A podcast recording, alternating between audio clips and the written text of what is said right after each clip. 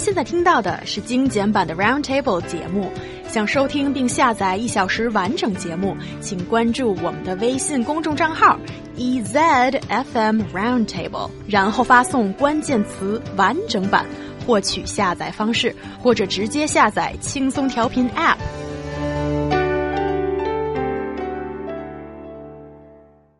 The ruins of a historic site's underground chamber in Hangzhou, Zhejiang province are now covered by coins and banknotes thrown by well-wishing tourists. Though at first glance uncontroversial, the behavior of those tourists have received mixed reaction from the public. So guys, tell me more about why are the maintenance staff not happy about this Leifeng Pagoda getting all that cash? Well, if you are a maintenance staffer, I'm sure you will be unhappy as well because Why? if people keep doing that, then you have extra work to do. So of course you will feel tired. But I think more people want to know why in this particular case this has become such a big deal. That has something to do with obviously the legend of Leifeng Pagoda. Um, according to legend, it is where the mytho mythological white lady snake, Bai She, was imprisoned. So if you know anything about the Chinese um, fairy tale, Leifeng Pagoda is associated with a touching love story between a white snake spirit and a mortal man. So that's kind of like, ooh, forbidden. anyway, legend has it. Forbidden love! Yeah, legend has it that the white snake took on the appearance of a beautiful lady after acquiring the supernatural powers over thousands of years. And then she met this scholar, handsome scholar named Xu Xian on the broken bridge, and they instantly fell in love. And Oh. so they soon married, got married afterwards. However, uh, there was this evil monk, Fa Hai, and he obviously could not stand this forbidden love. So he imprisoned uh, Snake White under the Leifeng Pagoda uh, because he believes man and snake should never fall in love, should never, you know, get together. And 20 years later, their child earns the uh, 状元, you know, the top scholar in the ancient China, uh, ancient Chinese uh, history. Um, so he became the 状元 in the imperial examination, and he returns home in glory to visit his parents. Of course, being uh, Xu Xian and Bai Suzhen. So, uh, because this filial piety moved others, maybe Fa Hai included, they decided to free Bai Suzhen from Leifeng Pagoda. So the family finally had a happy ending.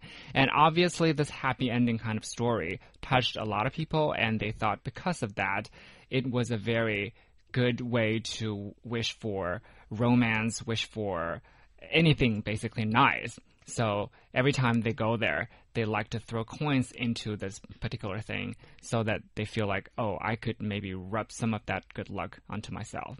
Yeah, and I feel like when it comes to when a story related to like true love or a miracle like that, people tend to believe that there will be something in the site where this all happened, something special there, and then they decided to, well, flip a coin to have some good luck. And this this is not the it, it isn't the only case here because um back in 2015 a 200 year old stone tablet in Beijing was left riddled with marks made by flying coins and uh, also there has been reports saying that um Groups of worshippers arrived at Guiyuan Temple in Wuhan, throwing coins on at the main shrine for good luck. And temple workers have to wear helmets to protect themselves from shower of coins when they are cleaning the doorway. So apparently, people don't stop, even if when they see others in the site, they keep throwing coins. That's so interesting. Is that some a habit that tourists have developed throughout the years or gradually picked it up that throwing coins at a cultural relic or in that cultural relic site can bring you good luck?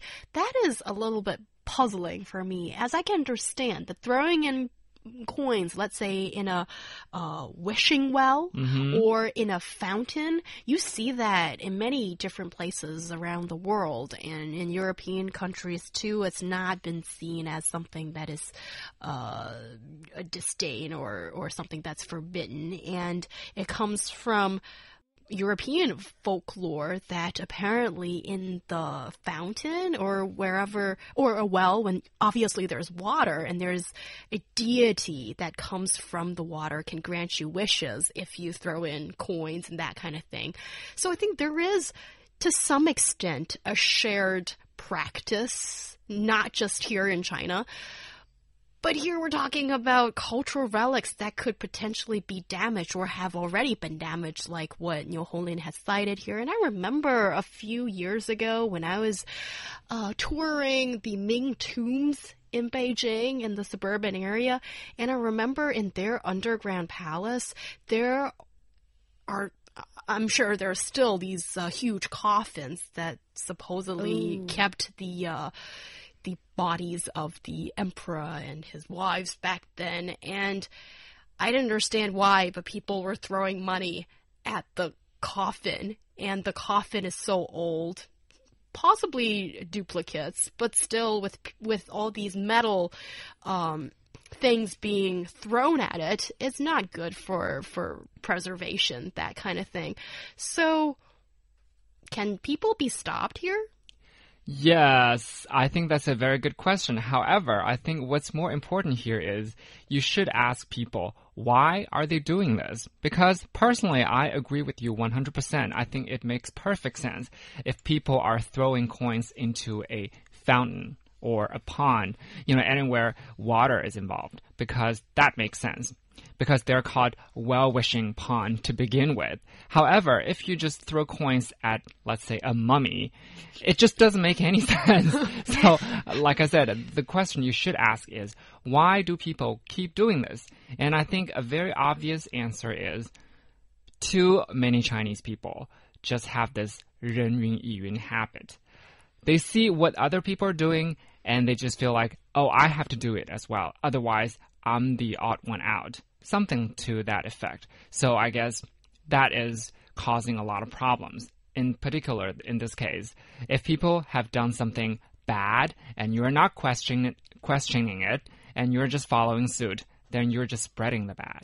But if there are already signs there saying don't throw, as apparently can be found in the Leifeng Pagoda underground palace chamber, so people don't see and still do it? No, the the first few ones. Uh, Ah. obviously, they have done something bad because they are breaking the rules and they are blatantly ignoring what should be uh, acceptable behavior, and that's bad enough. On top of that, the the ones after these few continue to do this because they just want to follow suit and they're not even paying attention to what's on the sign. I totally agree. And it feels like, excuse me, See, feels- it gets her so worked up. Yes. it feels like whenever there is a container, like round, square, no one cares. It's just a box there. People started to throw money in it, which, well, is confusing. And also back to the water related, um, let's say, a pond or a fish tank. Sometimes I see these fish tanks in in some temple or something. People started to throw um, banknotes or coins in it, and I see fish swimming above, and I feel like it's not healthy. It's not clean. It might harm the fishes, but no one seems care, and that is just. I don't think it'll bring any good luck to. That's interesting. And also, the part that I can't really wrap my head around is in this day and age, getting more money seems to be a good thing. And with the Leifeng Pagoda, apparently they're raising more than 20,000 yuan just via this way. But why are the staff members not happy about that? You're getting extra money, and rarely has that been um, a point of protest.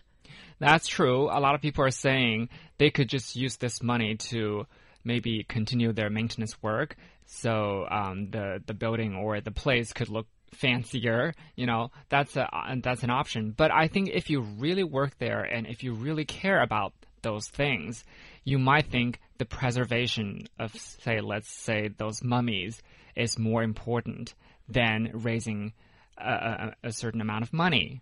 And also, when it's 20,000 yuan, it's only 20,000 yuan every year. So when you think about the time period, it doesn't seems like a lot of money anymore. And I think people also have different habit when it comes to different relics. I've seen people uh, hanging locks on bridges, and then the bridges just collapse because it's too heavy. This incident happened, and also someone like to tie red ropes on trees for some reason to wish for safety and happiness. And um, that act may may feels like feels I feel that that act uh, that kind of acts are better because if you properly maintain those behavior it's it's all right but when you throw in coins into historic relics when the behavior can actually harm the relics it's no longer okay since we all know they are not getting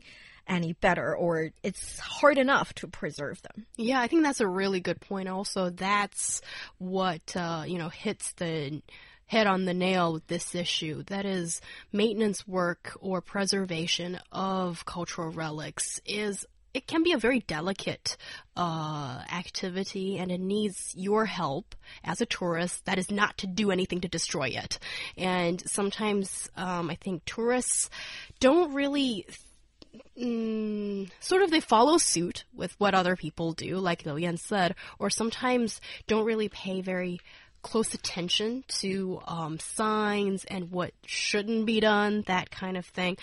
Um, and we've got so many messages coming in regarding this topic, which has kind of taken me by surprise.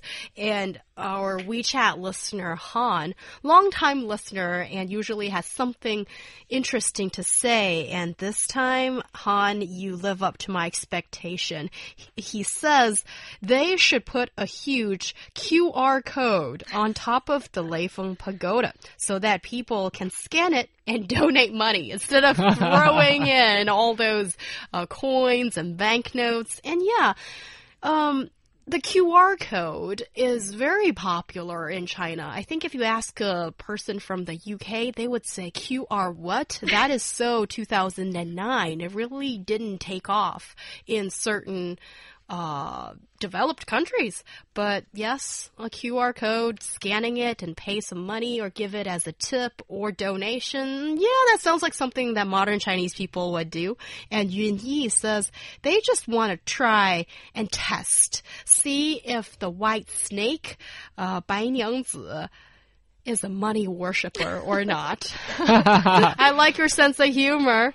And Bob says, well, Bob the pilot says, why is this a problem? In Western countries like the U.S., this is a common practice, and periodically the caretakers of the tourist attraction will gather up all the money and put it towards the upkeep of the attraction itself. Instead of discouraging the practice, they should be happy for the donations. And yeah, I think Bob, the pilot, you make a good point, but. But the thing is, um, those people who throw the coins don't necessarily think, oh, I have just made a donation. They're probably just doing it for fun. There's yeah. a big difference there. Yes, and also the maintenance and preservation of cultural uh, relic sites is definitely something we need to take uh, under consideration. And Shi Liu says that the part that I understand about Chinese tourists is when you go see a tourist attraction, when you visit a site, why can't you just take in all the memory, but you have to do something interactive with it? Why do you have to go through that trouble? Well, that's an interesting way of looking at it, and I think you're a very mature tourist. Shi Lu or Shi Liu,